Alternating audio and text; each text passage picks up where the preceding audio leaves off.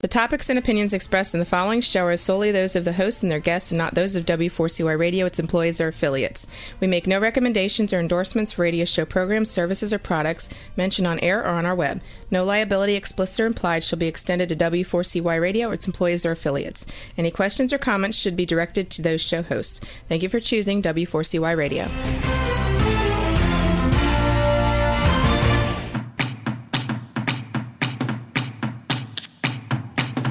Hey, welcome back, everyone, to another episode of the Geeks Geezers and Googlization Show.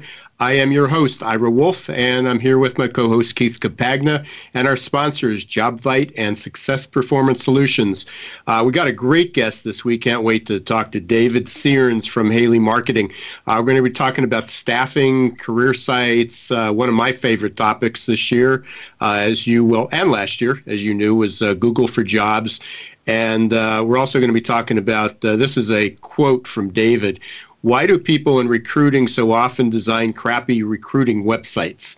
So uh, we we got a ton to talk about. Uh, just a heads up to everyone: uh, this week's show is being pre-recorded. Uh, we uh, due to my to accommodate my travel, so I appreciate uh, Keith and Dee, who's our engineer, and David being flexible, so we can get so I can be on this show and, and be here. Um, so your calls won't be coming in. Uh, we're not, as I said, we're not live, uh, but you can send any questions or follow up. Uh, contact any one of us. Uh, email. You can connect with us on LinkedIn, Twitter, Facebook. Uh, go visit our websites for uh, Success Performance Solutions, JobVite and uh, we'll get you David's information soon. Uh, but as usual, uh, Keith is here. Keith uh, Campagna, and uh, what's cooking? Uh, actually, off site this week. I down in, in Maryland, uh, checking out a couple of companies here. You know, it's it, it's amazing to me how dynamic and how fast moving uh, activity is anymore in the in the recruiting and talent acquisition industry. Uh, so down here, healthcare is on the agenda, as well as even hospitality, large, large uh, you know, multinational ho- hotel organizations trying to figure out ways that they could get ahead of the, the talent crunch. So, so is, this, it, it, is this a conference you're at? Or what's no, no, just visiting on behalf, uh, visiting prospective clients and oh, okay, and cool, All right. good job yeah. word. Yeah, yeah, I do that in between between uh, uh, podcasts. yeah, yeah, me too. So, yeah, and uh, I'm headed down to uh, Atlanta in two days to see our mutual friend and colleague uh, Robbie Gulry. Um, not specifically to visit him, but he he's uh, chair. He, I think I don't know if he's chair of the program committee or he's on the board of uh, Atlanta uh, Leadership Atlanta and they have yeah. their uh, innovation summit. They're trying something new this year. They used to do economic development. They realized that was a little bit boring for for leadership, so they're doing that. And I'm presenting my topic. Uh, you know, the future of work. Uh, humans need not apply, which is a little bit dystopic title, but uh, we're going to be going over. Uh, you know, the, the reality of that is. Um, been getting a nice response. Uh, certainly, the survey's still open, but let me see if I can pull this up here. It's kind of pretty interesting, and I'd like to see uh, maybe David who can chime in later too. Uh, I only it was a real short survey. I asked three questions: How likely is it your job will be replaced by a machine in the next five years? And uh, interesting enough, and it's probably true, um, over 75%, over uh, three out of four said no chance that they're they're probably realistic for, uh, especially the audience that we were going for. Uh, Twenty five, but interesting enough, uh, twenty percent, almost twenty percent, uh, said that it, they it would be replaced. Um, about eight percent uh, said, or fifty percent, yeah, about. Um, 50% or 8% said 50% chance it would be replaced if i get that right yeah so you know, there's about well, you know, there's about a quarter of the a quarter of the respondents felt that their job will be um, you know somewhat or all replaced. Yeah, and we talked about this uh, what one or two podcasts ago. If to some varying degree, I think everybody's job is going to be automated to mm-hmm. the extent in, in which it's eliminated due to that automation. I think is is quite futuristic in, in, in its nature and with yeah. a little by then we'll have good things to do with our time versus working. I, I think they were. I I was I was actually pretty surprised that they were you know, there, there, were so few people thought their their job would be replaced. But again, I, I think that's probably ac- accurate. It's not quite as uh, dystopic as as people think it's going to be. But I, I, think the the next question was what percentage of the work you do today would be automated in the next five years? And I think this was a huge underestimate. Um, there was almost 20% that said 0% of their job will be automated. Uh, now, I don't know what they're doing. Uh, you know, so I, I, didn't go down that far where I was trying to keep this fairly anonymous. So I don't know what those jobs were. Uh, 20, um, the highest percentage was 50% of the people who responded, and there was over 100 so far that responded, uh, said at least 25% of their job would be automated. So that's probably realistic. Uh, another 20% said 50% of their job would be automated. Um, you know, uh, there was a handful that said automated. So uh, that's, you know, that's pretty interesting as well. Um, and then this was strange. It's how worried are you that technology is moving faster than your ability to keep up? I don't, I mean, I, you're in the space, I'm in the space. I know David's here. Uh, we're out, you know, I, at least you, I know you and I are having trouble keeping up. Um, you know, I have an excuse, but there's, I mean, it, it, it's crazy. I mean, how fast things are changing. And um, some said 20% said none at all. They're not worried at all about keeping up. Yeah. Um, and almost 50% said just a little. They were concerned. I don't know if they don't know what, you know, maybe it's they don't know what they don't know at this well, point. Well, yeah. I, it's, it certainly sounds like, and just from my, you know, however, 10, 12 years in the space, I would suggest that those people are the, are the, the individuals that we would put in the category of working super hard to stay out of the weeds, where yeah. they just simply aren't in a position to look up and see down the road or around the corner like we certainly have been able to get to.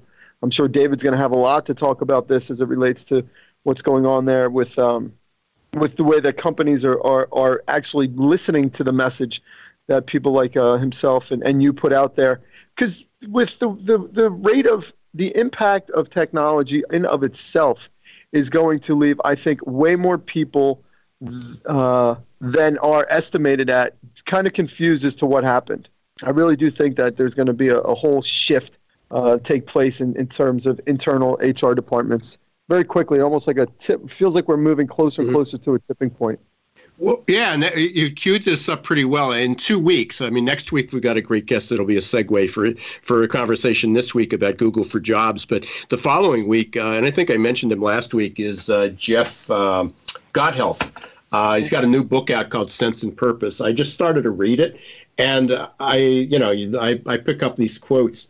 It talked about, you know, we're still, and this this is especially true for HR. We're many companies are still operating like they used to in a manufacturing world. And I guess one of the dangers was that is that they would, you know, they used to have a three or a five year plan, and you know, and then it came down to an annual plan. They they planned, um, you know, for a budget, uh, you know, 12 months ahead. Um, if if the car industry, the automobile industry, you know, once a year they'd have a model revision, and those were in the works for years. Um, and people just have to be more responsive. And this statistic just blew me away. Releases a new software update to the world. And this is adjustment, adjusting to the information they receive from us. You know, what what's what are we buying? What are the comments on it? Do we like it? Do we not like it? Amazon releases a new software update every 11.6 seconds. Yeah. Yep. I mean, yep you know, and, and here we are. I mean, what we're going to be talking about, uh, you know, very quickly here is, um, you know, not only how far behind HR and staffing and recruitment are, um, but, you know, just, you know, everything from tracking and analytics to be responsiveness to candidates. I mean, we're, we're still talking about, hey, you've had a contact a customer contacted you, they applied, whether even if you didn't have the product, you would normally respond to them. You wouldn't blow them off. Yet companies are still blowing off, uh, you know, as a new term, ghosting um, the uh, you know candidates.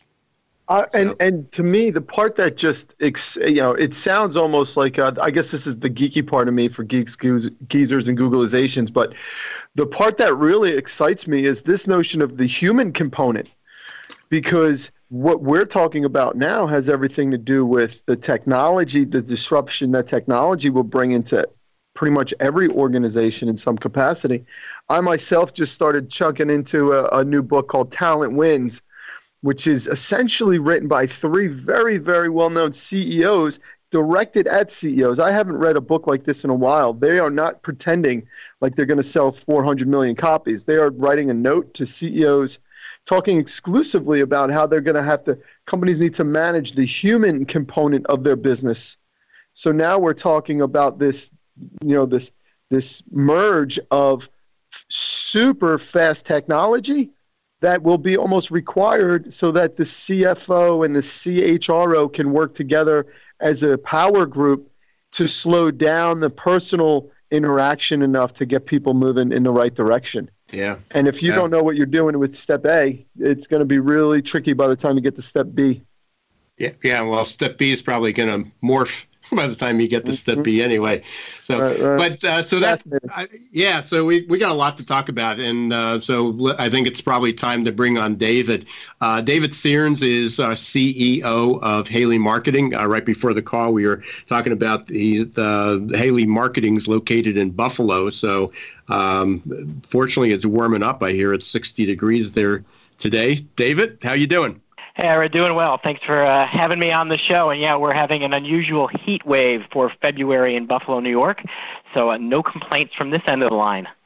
Yeah, I know they were talking about out in Chicago, uh, and you're by the water as well. But I know they were talking out there. One of the concerns was it was going to warm up so quick that there'd be humidity in the air and hit the ground and, and freeze. Is that a is that a danger up there at all?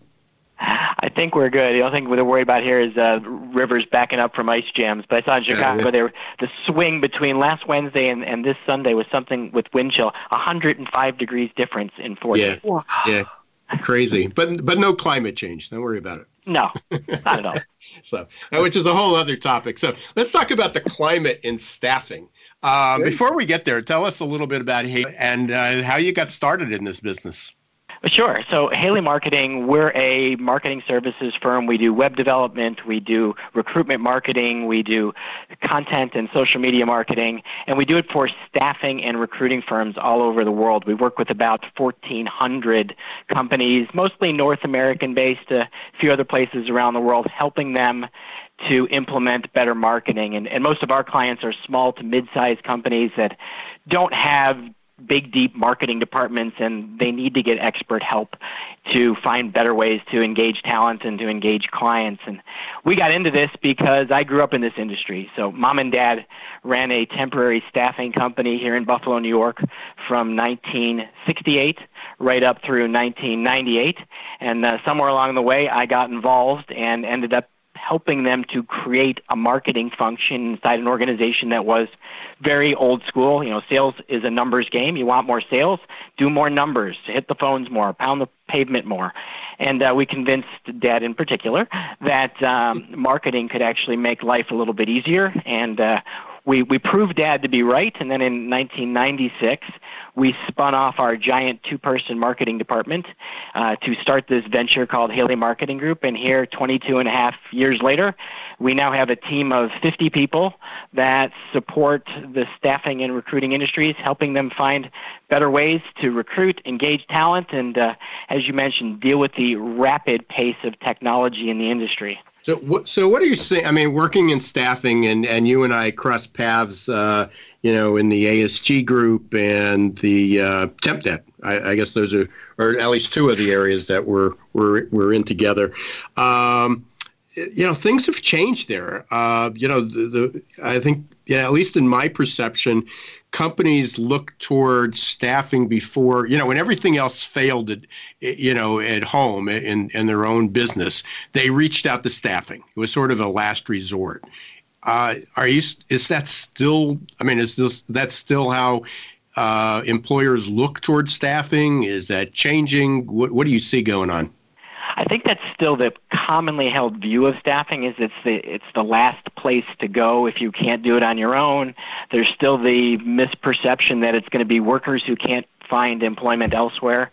Uh, but the reality today is it is now an essential part of how companies operate because companies need flexibility, just like they're going to try to have fixed and variable costs in how they manufacture a good. Labor they have to look at is either a fixed or variable cost.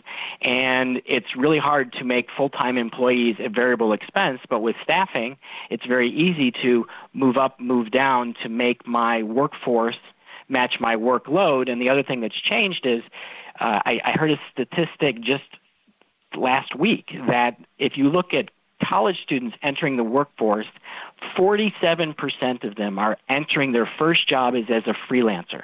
They want flexible jobs, and it's the staffing industry and the broader freelance economy that is giving people the opportunities to work the way they want to work, which happens to match the way employers want to hire. So um, I think the industry's really evolved to being not last ditch, but more on the forefront of talent acquisition strategy.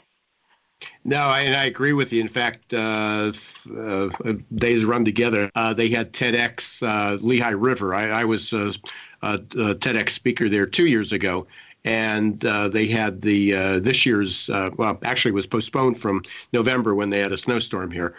but one of the speakers, the very first speaker, was talking about the freelancing economy, of how she was a teacher and uh, now she freelances and she's doing really really well.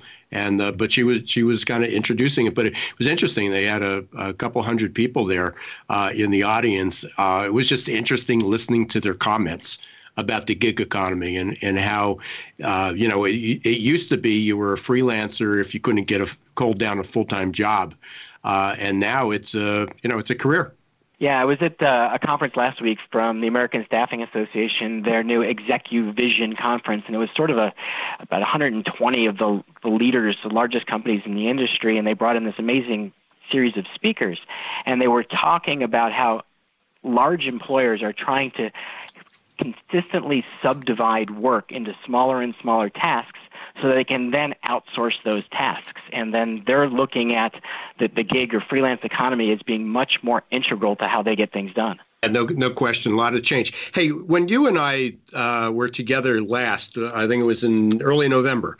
Um, you know, we both hooked onto this. Uh, I'm not sure chicken or the egg who who came up with it first, but we hooked onto Indeed-ageddon uh, you know, and and which was January seventh, uh, 2019. So just about a month ago. Uh, I mean, what you know, and for, for everybody who was listening, I, I, know you heard it on some prior shows. Um, it, it, was, you know, in July seventh, Indeed uh, basically put a new policy in place that uh, uh, recruiters and staffing firms were no longer able to post jobs for free on Indeed. Uh, you're in the thick of this. What what are you seeing? What what was the what was the fallout? How has everybody responded uh, to it? Well, it reminds me of a bad a bad joke that denial is not a strategy; it's a river in Egypt. Because yeah. that's what a lot of our clients did. Is they said, "Well, we've heard these things before. It won't really happen. We don't have to have a strategy in place." Guess what? January 7th, Indeed pulled the plug. They pulled the plug on Indeed.com and other properties that Indeed owns, like Simply Hired, and all those organic job listings. And we were sending every single night 70,000 jobs to Indeed for inclusion in their organic listings, uh, gone. And now companies are scrambling to put in place the right strategy. Some are looking at um, do they need to pay? Do they need to have a contract with Indeed to do performance based or pay per click advertising? Uh, others are looking at other ways to drive free listings on other sites. Um, at Haley Marketing Group, we as soon as we heard about in, Indeed-mageddon back in October, since they were so kind as to announce it at Staffing World, uh, we we reached out to all of the other job aggregators we could find and said, "Hey, we've got all of these jobs. Will you take them on your site?" And the people at uh, Neuvoo, uh, at Zuna, Jobcase all said, "Absolutely, send us the jobs." So we're trying to help by getting the organic inclusion on other sites, but Indeed is still the most trafficked job site. And for our clients, we saw them going from having 50, 100, 200 jobs on Indeed on January 6th to zero on January 7th, and now they are literally scrambling saying, what do we do to stay in business? Because with no jobs, we're getting no candidates. And they're trying to figure out what are the other strategies they can start to employ, both paid and free, to bring more candidates in. Well, and I know one of those. Um, one of the strategies is Google for Jobs, and uh, when we're going to take a quick break, and when we come back, uh, I definitely want to talk to you about that. Uh, you also uh, have a you know, you and I have shared this quite a bit, but I know there's a big emphasis on you is how to plug all those career site leaks. Uh, and I want to get your take on a few things then. Uh, you're listening to the Geeks Geezers and Googlization show. We're with our guest, David Searns from the Haley Group. We're talking about staffing, recruiting, and Indeed Geddon. Um, you know, what's the, the future of, um, you know, the future of work, jobs, recruitment. Uh, and uh, we will be right back after this short break. Stay tuned.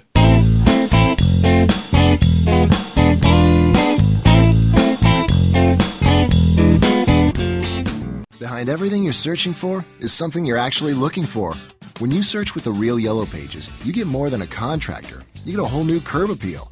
It's not just getting directions to a dry cleaner with YP.com. It's rescuing an old favorite from the back of the closet. And it's more than finding a locksmith with YP.com on your mobile. It's getting to sleep in your own bed. Whatever it might be, there are more ways to search and more ways to find exactly what you're looking for with the real yellow pages, yp.com, and yp.com on your mobile, only from AT&T. What's up, everyone? This is Keith from the Geeks, Geezers, and Googlization Show, powered by JobVite. JobVite knows career paths are made by people, not by open job requisitions. JobVite's platform ties recruitment marketing directly to applicant tracking and onboarding, creating continuous candidate engagement that effectively connects recruiters with qualified passive candidates. Used by over 50,000 recruiters placing over 1 million jobs, JobVite's platform impacts every company in every industry.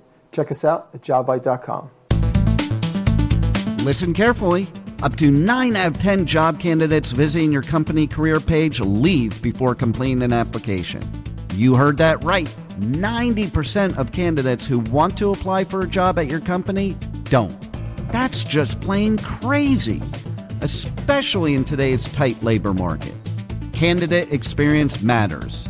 Stop turning candidates away. Let Success Performance Solutions help.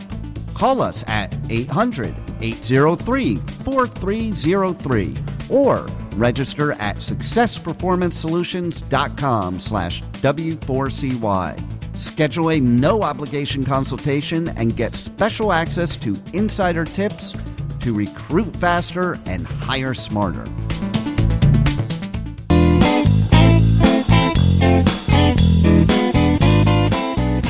Hey, welcome back, everyone, to the Geeks, Geezers, and Googlization Show. I'm your host, Ira Wolfe, with my co host, Keith Compagna, and David Searns from the Haley Marketing Group. Uh, when we left off, we were talking about Indeed-A-Geddon, uh, how Indeed changed uh, the rock, not changed, but really rocked the world of staffing and recruitment. Uh, we were looking at some different strategies, and one of those, um, at least in my opinion, is Google for Jobs. Um, so, David, uh, where I, guess where is Google for Jobs fitting into this? Uh, what's been the response by that you're seeing in staffing?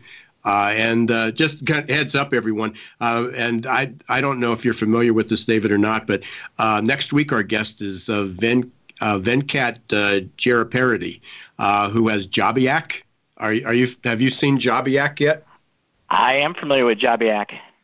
Yeah. So uh, yeah, he's he's going to be our uh, he's our guest next week. So that that should be fun. But what are you seeing with uh, Google for Jobs? So what I'm seeing is a lot of misinformation. So there's a lot of companies that are marketing, "Hey, we will get your jobs into Google for Jobs. We send your jobs to Google for Jobs." And as you know, that's not what it's all about. Right. You need to get the jobs onto your company website you need to have the jobs optimized through that stuff they call schema markup or structured data markup. And you know, to make a technical explanation short, essentially, you're telling Google how to read the information on your website so it knows what piece of data is a job title, what's a job description, where the job's located, what the salary is. And so this structured data tells Google everything about your job. And so whether your web developer is creating that for you or you're using a third party job board software uh, and self promotion. That's one of the things that we do. You want all the job data to be optimized so that it's readable and understandable by Google for Jobs.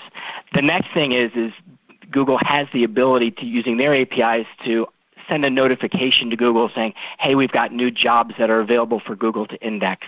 And so you want whatever career site you're using to also notify Google that you've got this new data. So those are the things to get companies into Google for Jobs. Now, I already asked the question, you know, how are staffing companies reacting? And I said it's mi- misinformation. They're trying to find a way to buy their way into Google for jobs like they bought a job post on Indeed or they bought a job post on CareerBuilder. Mm-hmm. They're not yet fully understanding, no, this is more of what I do with my data or what I do with the jobs on my website. Now there are there are techniques to buy your way in because Google for Jobs pulls information from lots of websites. I was working with a client this morning and we looked at the jobs on their website and then we took one of those job titles and this company's in St. Louis and we went to Google and we ran a search for that job title in St. Louis. And we found their job. The number one result on Google for Jobs was their job. But interestingly enough, it didn't come from their website. We're trying to figure out why that happened. It came from recruit.net, mm-hmm. Career Board, and MissouriJobs.com. Why? Because their jobs were going to these other sites that are being indexed by Google for Jobs.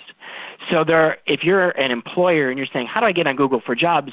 One, start by searching your current jobs. They may be there already. Two, look for other sites beyond your own that might be getting indexed and share your jobs with those other sites. And then three is to make sure you have a career site that's optimized so that it is coming directly from you because that is really the best way to be on Google for Jobs. Yeah. And I, I, guess one of the things that people don't understand is because they do go up and they, and as I said, they do find it, whether it's uh, recruit.net, uh, obviously LinkedIn is one of their aggregators. Uh, there's a number of ways to, to be able to get your jobs listed in Google for Jobs.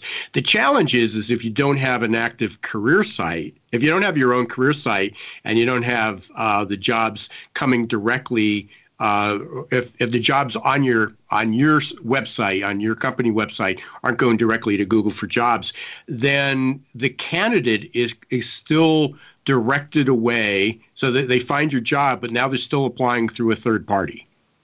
Yeah, and the worst part about that is some of these aggregators on the third parties, they may strip all the HTML out of your job post. So it looked beautiful when you wrote it up, and now it's just a one block of text. And then other sites want to capture the candidate. So the candidate has to go through hoops to apply. And you mm-hmm. know as well as I do, right. the, the more clicks before the apply is completed, the fewer applications a company is going to receive. So it's a very strong argument to get a career site integrated with your website that's optimizing the jobs. No, absolutely. So, hey, hey, Keith, I know you had a question. We we started this conversation during the break. Um, do you remember the question? Yeah, no, thanks, Ira. My curiosity, David, is you know, for me, I'm on the software side, and, and JobVite's big aim is to help people recognize the, the candidates' participation in the whole hiring process and, and marketing. We say that, you know, recruitment is marketing anymore. What are some of the ways that you've seen companies kind of pick up from or take the ball with this kind of a challenge? Because it sounds to me like for the right kind of company, this seems like a Google size obstacle to get out of the way. And, and all the while, they're trying to find people that they could hire fast that are qualified. I'm, I'm curious to, to learn what, what the companies that are pulling this off are doing and maybe help uh, the audience out a little. Yeah, absolutely. So when we talk about recruitment marketing, and we couldn't agree with you more that, that recruiting is marketing, but we, we talk about looking at four pillars of your recruitment marketing. So the first pillar is your career site, and what are you doing to make sure that every job seeker who hits your company webpage is funneling through to applying to a job. And there's all kinds of holes or leaks that most websites have where they're just they're just bleeding candidates left and right. Um, I, I've yet to see a staffing or recruiting firm website that didn't have holes that need to be patched. So we want to look first at the career site, maximizing the people who enter the funnel at the top and who come out the funnel at the bottom as a job applicant. Yep. The next thing we, we want to look at is job advertising. So we don't want to, you know, Indeed's just one player. Sure, they're the biggest, but what strategies do people have for job advertising? And particularly, are they looking at the world of programmatic job advertising where I can now take my job spend, my advertising spend, set up a budget. I can test the budget with different job sites. I can also set rules that are going to control my spending. So if my easy to fill job, I only need 10 candidates to fill it, I can stop my spending when I get 10 candidates. If my super hard to fill job needs to have a higher budget, it can allocate the resources, the money, to those hard to fill jobs. So now I'm matching what I'm spending based on what I really need and how hard the jobs are to fill. And that programmatic advertising is something that's only been around for a few years now, and it can make a 30% plus improvement in the return on the job advertising spend. The third strategy is social recruiting. We're in a 3.9% unemployment market, and I saw a statistic that 80% of job seekers are not active, only 14% are active. So if I want to fill my job openings when there's this little unemployment and when 86% of the world isn't going to a job site, I need to recruit somewhere else. And that's where social recruiting comes in. And that's our third pillar is I need a strategy around social media to engage passive job seekers. And hint, that's not just about saying, hey, we have a job opening. It's about engaging people who aren't 100% satisfied with their current job, getting them interested in the jobs your organization represents, getting them interested in you as an employer, and then getting them to become an active job seeker. And then the fourth pillar is the employment brand. Is are you a good company to work for? And tied to that is your online reputation. What, what does Glassdoor say about you? What does Indeed reviews? What do Google reviews say about your company as an employer? If I don't have a strong reputation and a brand where I'm known, how in the world am I going to attract talent to my organization? Um, I've got uh, three college age kids, and uh, my middle guy went to a job fair recently, and he said it was amazing, Dad. You looked at the tables from Facebook and Google and Microsoft. They had these huge lines of every kid wanting to talk to these companies. And then there's the companies nobody ever heard of, and not a single person is talking to the recruiter. Now, kudos sure. to my kid. He went up to all those tables with no one there, and he walked out with five job offers. Sure. But people don't know employment brands, so they don't go after companies because they've never heard of them. So that employment brand is really critical in attracting talent who's on the passive side. So it's those four strategies, Keith. And if anybody is interested, we actually wrote a 48-page ebook on surviving Indeed Mageddon. Um, the URL is haleymarketing.com forward slash Indeed, and it goes through all of the strategies in more detail. Who inside of an organization, David, do you think is the person that deserves to know this information the fastest? Is it in talent acquisition? Well, yeah, I, I, absolutely. On the on the corporate side, it's talent acquisition. It's it's the HR management. Uh, but I think HR uh, management has to also share this with the line managers. The employment brand is controlled by how well those line managers treat people, how fast they respond. Because if the organization is slow in getting back to a candidate, that's not just HR's problem. That's usually the line manager didn't give HR any data to go on. Yeah. So I think it's a company wide. But I, I agree with you. The talent acquisition is the one who has to understand the strategies, but then sell the rest of the organization on here's what we're doing. Yeah, yeah. Plus, when you go back to that brand and you combine that with social presence, word of mouth. You know, now people are they have their uh, their professional and their their personal networks. And if you're a local company and you're trying to really establish a consistent growth, you're going to need people to do it and it's hard to do it if you're like you said the, there isn't a communication from hr to, to the different managers hiring and working with Ab- individuals Absolutely, Keith. And, and even getting those individuals more involved in the social recruiting because if, let's say, Keith, you know, you're a, an IT professional and you work for an organization. So you're connected through LinkedIn to other IT leaders, to other organizations, to other IT professionals, maybe through Facebook your HR department isn't connected to those people. So if they share content, it's not getting to more IT right. professionals who might want a job. But if you share the corporate content through your accounts and all of your colleagues share it, now the organization's reach is multiplied exponentially to reaching the right target audience. Yeah.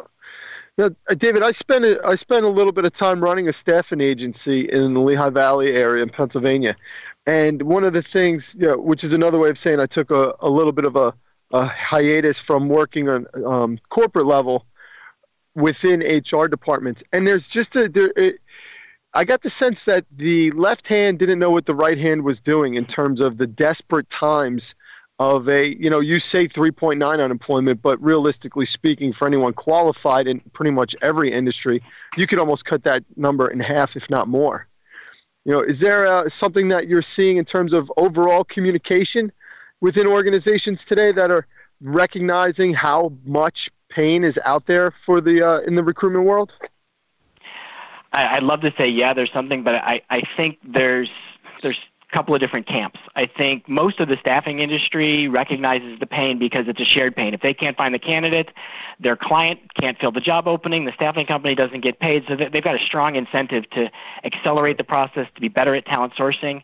But on the client side, there's those really enlightened HR departments who work hand in hand with their staffing companies as partners saying, look, we understand the need for speed. We understand that if we don't have market pay rates, we're not going to attract talent. We understand that candidates can choose between us and a hundred other companies, so we've got to be an employer of choice.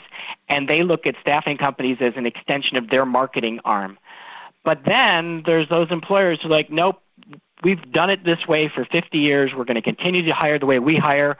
We'll move at our speed, and if the candidates don't like it, they can work elsewhere. And those are the companies that are struggling. And we see a lot of manufacturing companies where maybe out of necessity, but they're refusing to address pay disparity. And I can go to work in an Amazon warehouse making 15 bucks an hour and these people are paying minimum wage. I can go to work at McDonald's making 12 bucks an hour and these companies are paying minimum wage. And then complaining that they're getting either no talent or really unqualified talent. And those are the organizations that I don't know how they're going to get the wake up call, except you know through the pain of having more and more jobs go unfilled, or more and more problems with absenteeism, turnover, rework, safety. You know, you name all the problems that come with a low quality workforce. Unbelievable, right? it's pretty astonishing. hey, you're, Crazy hey, hey, Googlization show. We're here with David Searns. Uh, I'm Ira Wolfe and Keith Campagna. We've been talking about the uh, recruitment, Indeed-A-Geddon, staffing, employers, how tough it is to find people to work. Hey, David, you had. Um, you had mentioned before there were there were some holes. Uh, you know that, that's a huge problem, and I, I see that with uh, employers and you you know you were talking about staffing. Uh, you know one of the challenges I see, and as, as you you said here, you know you you outline the steps that companies need to to take um, you know, one of the biggest, this isn't a hole on their career site. It's just that they don't know, they're, they're really not tracking numbers. And, and maybe it's a little different staffing. I don't think so. Um, you know, but one of the questions that I ask uh, at each, uh, you know, each time in front of a, of a group is they're not getting enough candidates. And I ask them, do they know how many people come and visit their career site? Um, and what's the conversion? I mean, some pretty basic stuff in marketing. So you get X number, you know, you get X number of visitors to your site. Uh, how many click to apply, and then how many even complete the application? And no one knows. I mean, all they know is how many applications they get. Is that, you know, I, guess what are you seeing in changing the metrics or or that creating the awareness that people need to do a better job at at tracking some of this stuff? Well, the metrics have been almost non-existent, and provided by organizations that an have an incentive to make their numbers look good. So they're they're not always hmm. reflective of reality, and it, you know, especially in the job aggregation world, uh, I may post a job on site A, who then pays to repost it on sites B, C, and D, and all of those sites then report back to the original employer saying, "We got you the candidate," and the poor employer goes. I don't know where the candidate really came from. Everybody's trying to take credit and tell me I should buy directly from them. So, Ira, you've you've nailed one big problem data is a problem. That's where that programmatic software comes in. It gives you a, a neutral third party to use to start collecting data. We've found, and this astonishes me in staffing, almost no one, no, not almost, no one, not a single company we've talked to, knows how many candidates do they need to make a quality hire on average. Mm-hmm. They don't absolutely. know the average cost of those candidates. They don't know their time to fill. And I think HR is probably better than the staffing industry on a lot of these metrics. But you mm-hmm. absolutely need to know which sites are producing candidates, which sites are producing the candidates we hire, what's the cost per candidate, cost per place candidate. That data just hasn't existed. But now with tracking pixels, we can put tracking pixels onto the career site, onto the end of the application process, some cases into the ATS.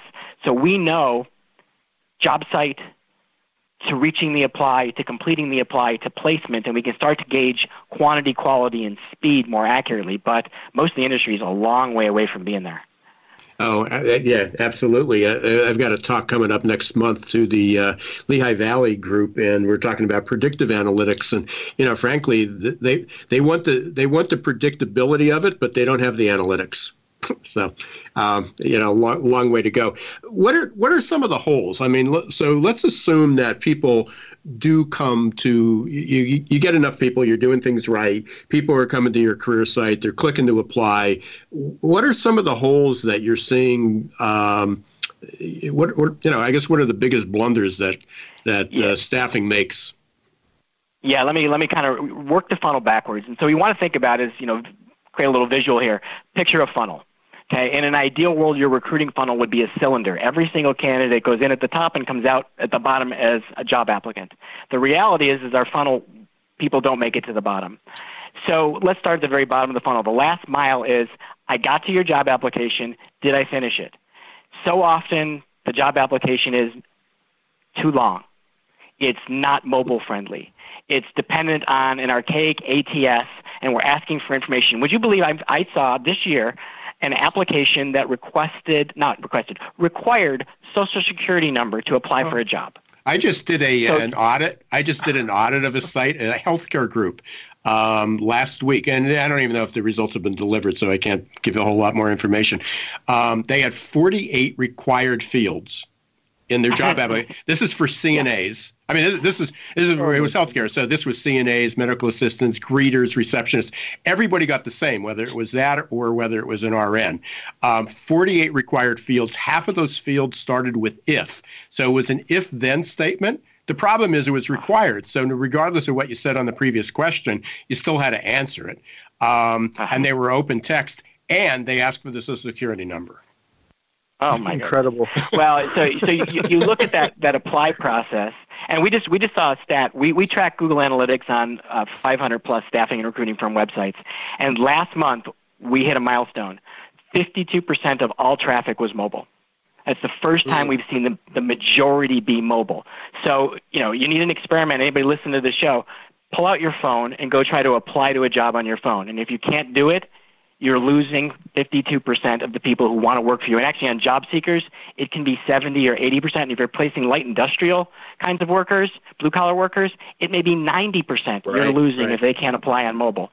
It's so that's the, only first thing. they- is, yeah, it's the only connection they have. I mean, the lower you are in the totem pole, the only access they have to the internet is a mobile phone. Yeah, absolutely. And, Absolutely. and that example you just gave of somebody with 48 required fields, break it in parts. So step one, just give me your contact info, hit submit. All right, I've got that. Now on the next page, hey, tell us the rest us this to help complete the application. But we don't need to ask for all those things on the first pass. So then let's go back up the funnel. You get people who are looking at the jobs on your website. Is it really intuitive how they apply? Um, I've seen ones where it's send a resume to an email link at the end of the application. Why isn't there a button? It's a website. This is this is 2019. That's how the web works. Mm-hmm. But they don't have that. Are there one-click apply options? Can I apply with Indeed? Can I apply with Monster? Can I use apply with LinkedIn to pull data from another site to either send it directly or at a minimum to fill out the form based on what's in the social profile? Then let's go back up the ladder again. How about searching jobs? How hard is it to find jobs on your website? Mm-hmm. That company I mentioned earlier, we were looking at their site. They have a beautiful website, but the section on jobs, search jobs, is actually labeled with the word careers, and mm-hmm. it's a separate bar that's all the way at the top of the screen, not in their main navigation. Yet their number one problem is recruiting, and they, it's not in their main navigation. So a majority of people coming to their website may never see that prompt for careers and know that means here's our open jobs. So are jobs easy to find on your website? Then let's think about all the people who come to your website who are passive. They're not really ready to apply to a job. Do we have options for them? Can we engage them with chat? Is that built into the website, whether it's live chat, a chat bot, or a hybrid? Are there other ways the, the candidate can express interest in being connected to you? Can I get job alerts? Can I opt into some sort of email publication? Can I subscribe to a blog feed? Are you offering me some really cool content I can download? Get something you're giving me so that at least you have my information so you can then follow mm-hmm. up. Then look at the messaging. Did you do a good job selling your company in the content, and particularly in the job posts? Um, one of our clients, it's an AS Group member, that really focused on writing re- excellent job posts. They got their conversion rate from people reading the jobs to applying over 50%. Our average client's around 5 mm. Wow. They got 10 times the results just by writing better job posts. Tell a story. Yeah. Tell a story. Uh, sell the job. Sell the company. I know we're uh, we're close to time here, but I, I got to ask, uh, David. I generally ask our guests to maybe put something out there for for uh, our Absolutely. listeners in terms of what could help them. But this one's really just my own curiosity. Why, after all the experience and time you've put into this industry, why do you think people aren't freaking out about this? Why do you think that people, it seems to me more and more that the deeper you go down the rabbit hole with this stuff, the more sense of urgency should be appearing, but it's not. What, I, I, it's a great question, Keith. And, and the only guess I have is the pain's not great enough to force companies to change how they do things. A process change is hard. People don't like it. They resist it. And even if they know it's good for them, it's like losing weight. I know I shouldn't eat those things, but dang, that donut tastes good, so I'm going to eat it. And it's the same thing with process changes. We have to change how we behave, not just change technology. Actually, we need to change both. Right. But I think it's the process change that may be harder than the technology change and getting people to break habits. They, they know what's good for them, but they can't get everybody in the organization to do it because it requires a different way of acting. Yep. Yeah.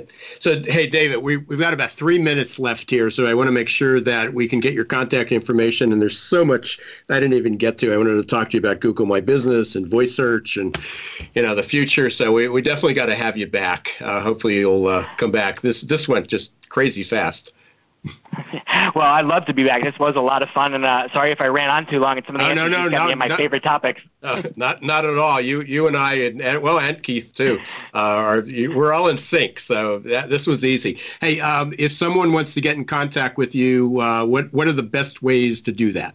All right. Well, this is a bad habit, but I'm an email junkie. So actually, my email address. Feel free to reach out. It's d, as in David Searns, S E A R N S at Haley, H A L E Y, marketing.com.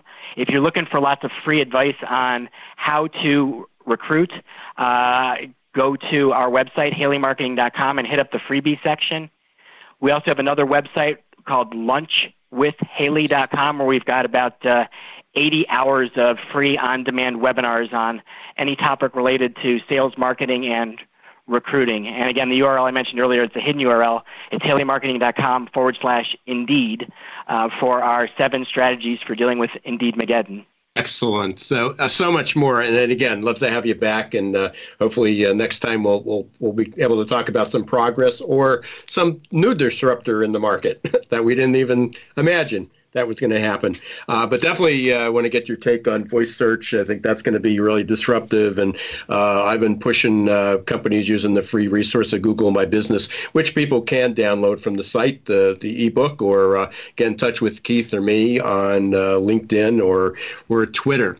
You've been listening to the Geeks Geezers and Googlization show. Uh, we're always here talking about uh, what's going on in the future of work, where the tired, the wired, and technology converge. Uh, Keith, any final words? You got about 10 seconds. no, David, thank you for your time. Looking forward to talking with you again soon.